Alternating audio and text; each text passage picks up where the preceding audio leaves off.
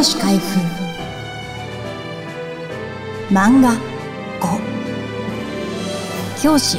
イコール。聖域に反発。ハレンチ学園。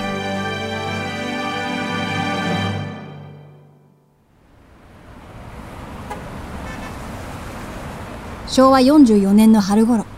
当時まだ23歳だった漫画家。永井豪は全国の教育委員会や PTA から集中放火を浴びていた。出版社には、なんだあの漫画は、といった電話や手紙が殺到。長井自身、学校まで呼び出されたことまであった。やり玉に上がったのは前年、集英社の少年ジャンプで連載を開始したハレンチ学園だった。下半身はふんどし一つという教師、丸腰が出てくると思えば、スカートめくりや覗きもある、型破りの漫画だった。やはり44年春、小川ローザのスカートがめくれ、おお、猛烈という CM が話題となった。日本テレビ、コント55号、裏番組をぶっ飛ばせで、女性タレントの服を脱がせる。野球券が日本視聴者会議から続悪番組1位に指定された。性風俗の開放的気分が盛り上がるとともに、良識派からの反発も強まっていた時代だった。昭和40年初頭、子供向け雑誌は週刊時代に入っていた。集英社でも42年、少年ジャンプの創刊を決める。ただ、当初は月2回間だった。編集長になった長野は、大物作家を並べる体感巨峰主義で行こうとするが、あっさりついえる。他誌のブロックで売れっ子に執筆を断られたのだ。中堅を軸に、あとは新人を使うしかなかった。リストに上がった新人の中に長井がおり、創刊号に読み切りの学園ギャグを依頼する。長井は中身は考えないで、まず変わったタイトルをつけようと、〇〇学園というアイディアをいろいろ出した。という。しかし、どれもピンとこない。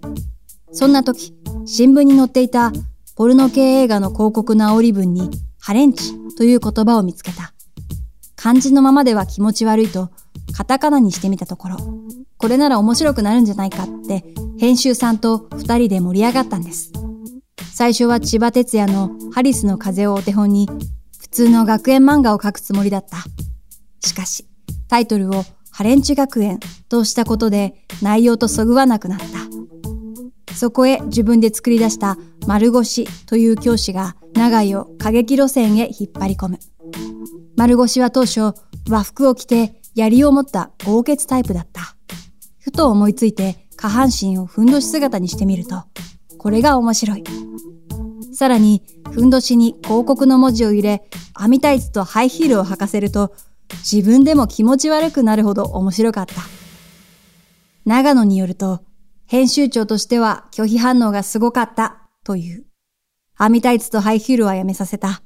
それでも担当者の熱意と作家の素質を認め、ある程度自由に書かせた。43年7月、10万5千部発行されたジャンプ創刊号で、ハレンチ学園の人気は抜群だった。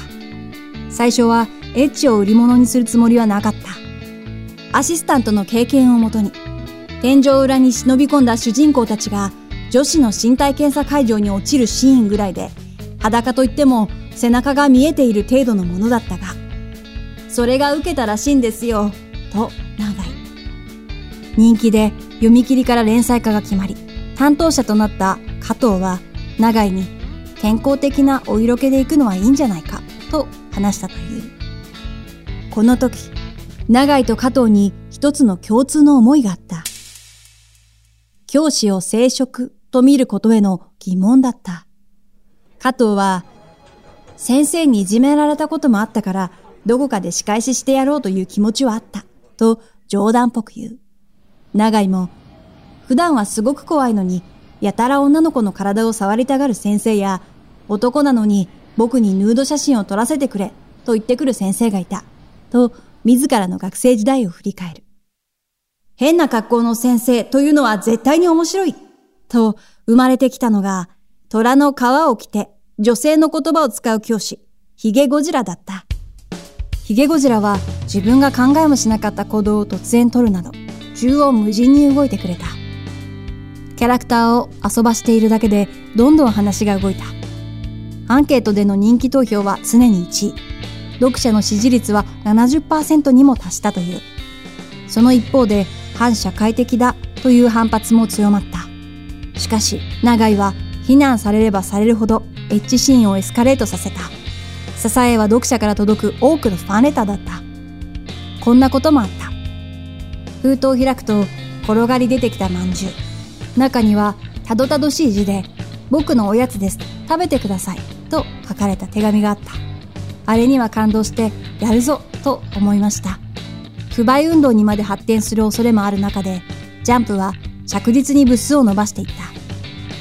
44年10月に念願の習慣化を果たすと、その年末には77万部、翌年にはついに100万部を突破する。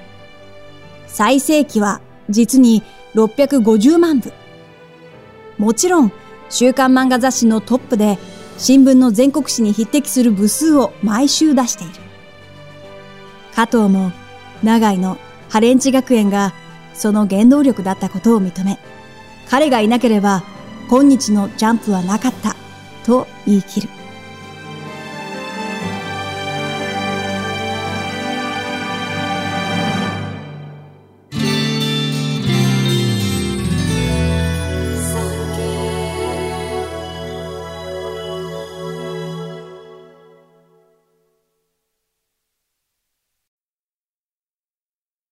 産経新聞社がお届けする戦後史開封。最後までお聞きいただきありがとうございます。番組をフォローすると最新エピソードが自動でダウンロードされるので外出の際にはデータ容量を気にせず楽しめます。番組右上のフォローボタンからぜひフォローをお願いします。また Apple Podcast では高評価とレビューをお待ちしております。ぜひ皆様のご感想をお聞かせください。昭和20年8月、戦争終結。